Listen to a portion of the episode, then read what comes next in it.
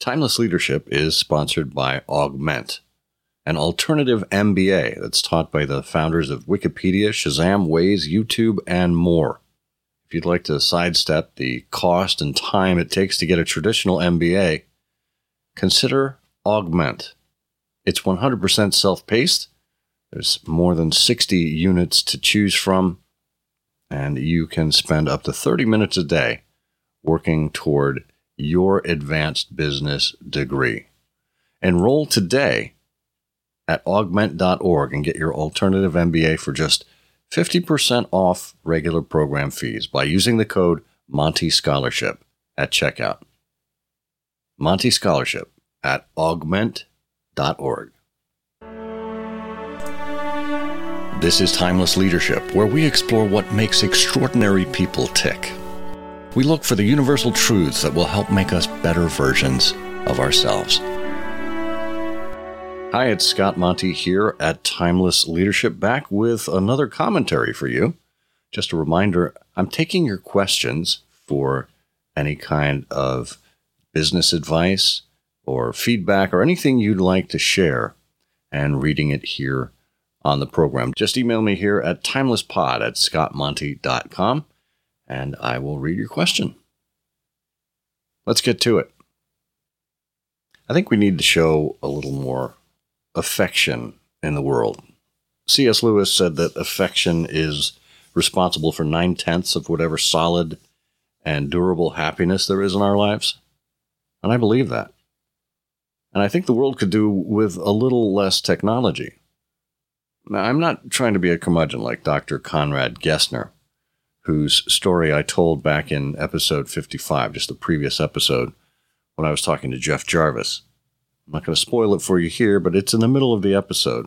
So go back and check it out so you understand who Conrad Gessner is. But I think every now and then, well, hopefully more than now than then, it's uh, helpful for us to put down a device and actually talk to a real human being. And yes, I recognize the irony of me saying this to you over a podcast, but bear with me here. I think we've reached a point where people are pleasantly surprised when they're referred to by name or when they receive a personal communication like a handwritten letter. It's counterintuitive since we live and breathe and eat text messages and PMs and DMs and emails and more. It's nice to step away and do something analog every now and again. But to me, the spirit of personalization and the power of analog are alive and well. They live in the inkwell on my desk, and they're brought to life by the fountain pen collection and stationery that I use and my typewriter. I make a habit of sending real physical notes to people every week. And hopefully, it's keeping the U.S. Postal Service in good stead. That level of effort and that personal touch speaks volumes to those people who are on the receiving end. It's not only something that they receive that's out of the ordinary, but more importantly, it tells them that they matter.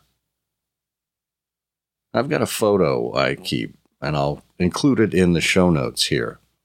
That's really one of my favorites. It's from over a decade ago, but it represents a gesture, well, that I didn't really think much of at the time. But as is the case in life, it meant a great deal to the person on the receiving end. That person is Robin Phillips. I met her at an event in Minneapolis, and she noticed a lapel pin I was wearing was the Ford logo. And during our conversation, she said, I'd like one too. So I took her card and slipped it into my pocket and just continued on with the conversation. When I arrived back in Detroit, I wrote Robin a short handwritten note and I threw a pin in the envelope, that little lapel pin, and I sent it to her. And I didn't think much more of it. I thought that's where the story would end. Well, it turns out that the interaction and that simple gesture meant a great deal to Robin.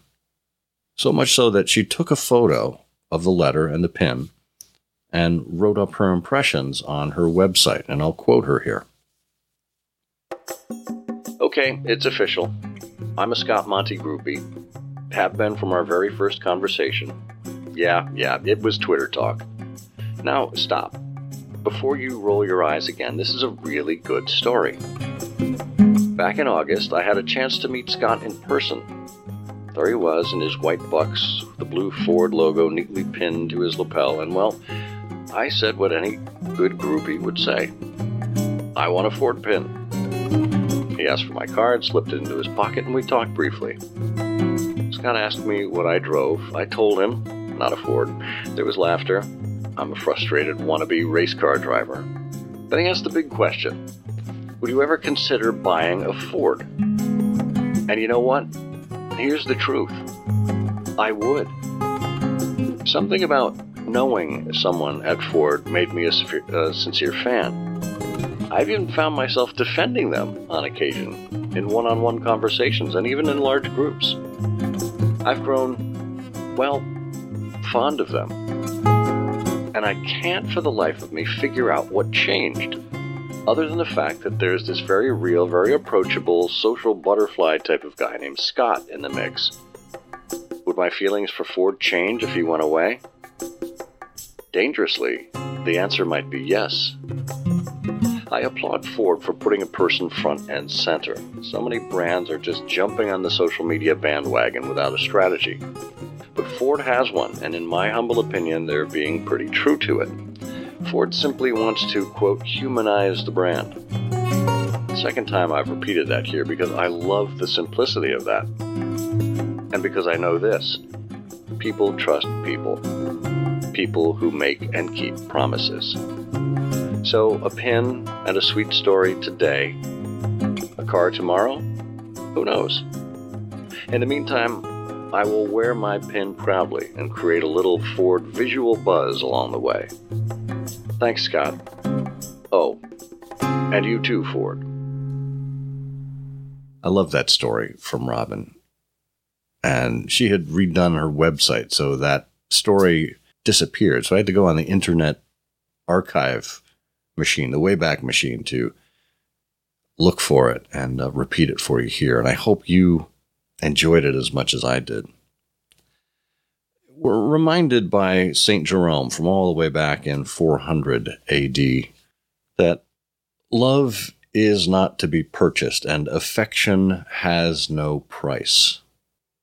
And, you know, it's possible to give customers deep discounts or to put contracts in place with expensive influencers.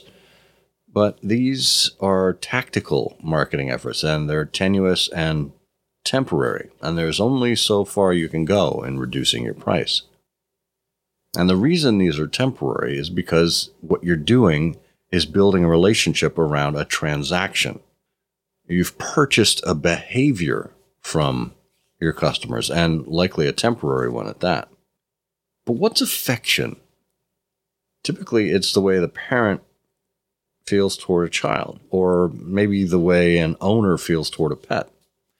It signifies security and protection and comfort for the one on the receiving end of the affection. And hopefully, it allows the recipient to learn and grow. But what's behind the absence of affection then? Because affection is unilateral. That is, there's no expectation that affection is returned. And the absence of affection can be viewed as selfish. So when brands are just seeking a transaction, it feels as if they're withholding affection as a condition of you, the customer's action. And when customers, employees, friends, colleagues, family members, when they don't expect to hear from you, that's when that simple gesture matters, like that simple gesture I made toward Robin.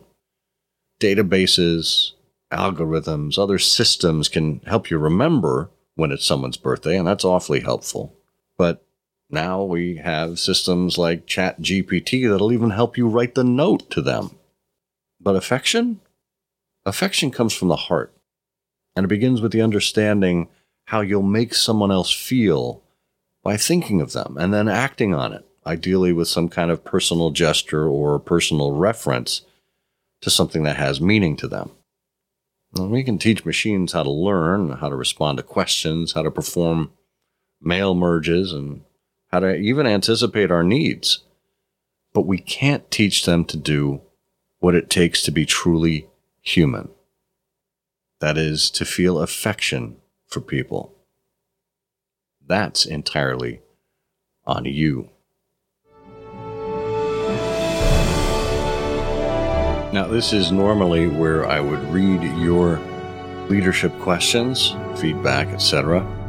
But somebody is slacking right now. I didn't get any questions this week, so don't forget. Email me at timelesspod at scottmonty.com or simply comment on this entry in Substack, and I'd be happy to answer whatever questions you have or enter a debate with you. I don't care, but it would be great to hear from you. Like, you know, show me some affection. In the meantime, I hope you show your affection for the people in your lives, and in the week ahead, I hope your actions inspire other people to learn more, dream more, do more, and become more. It's the true hallmark of a timeless leader. Our music is Americana Aspiring by Kevin MacLeod. I'm Scott Monty. Thanks, and I'll see you on the internet.